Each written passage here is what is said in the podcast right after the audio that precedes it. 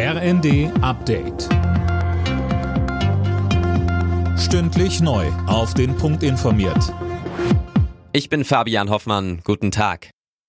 Gesundheitsminister Karl Lauterbach will der Digitalisierung im Gesundheitswesen jetzt einen Schub geben. In zwei Jahren sollen 80 Prozent der gesetzlich Versicherten die digitale Patientenakte haben, also Röntgenbilder, Medikamente, Diagnosen, alles digital an einem Ort. Lauterbach sagt weiter. Die Daten liegen dezentral, also ein sicheres System.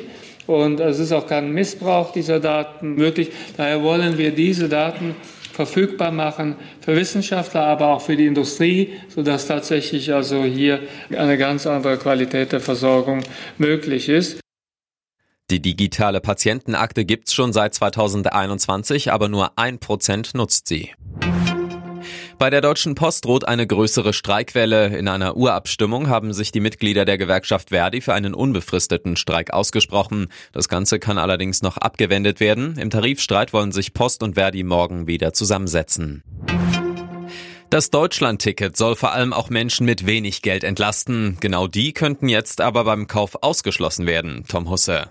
Ja, zumindest wenn Sie Schulden haben, wie die Süddeutsche berichtet, will die Bahn beim Online-Kauf eine Bonitätsüberprüfung machen.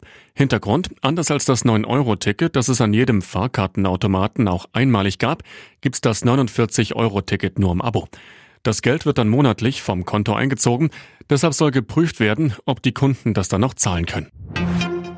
Die Ukraine meldet erneut massiven Raketenbeschuss, vor allem auf die Energieinfrastruktur. Vielerorts ist der Strom ausgefallen. Auch das von den Russen besetzte Atomkraftwerk Saporischia war zwischenzeitlich vom Netz und musste mit Strom aus Dieselgeneratoren betrieben werden.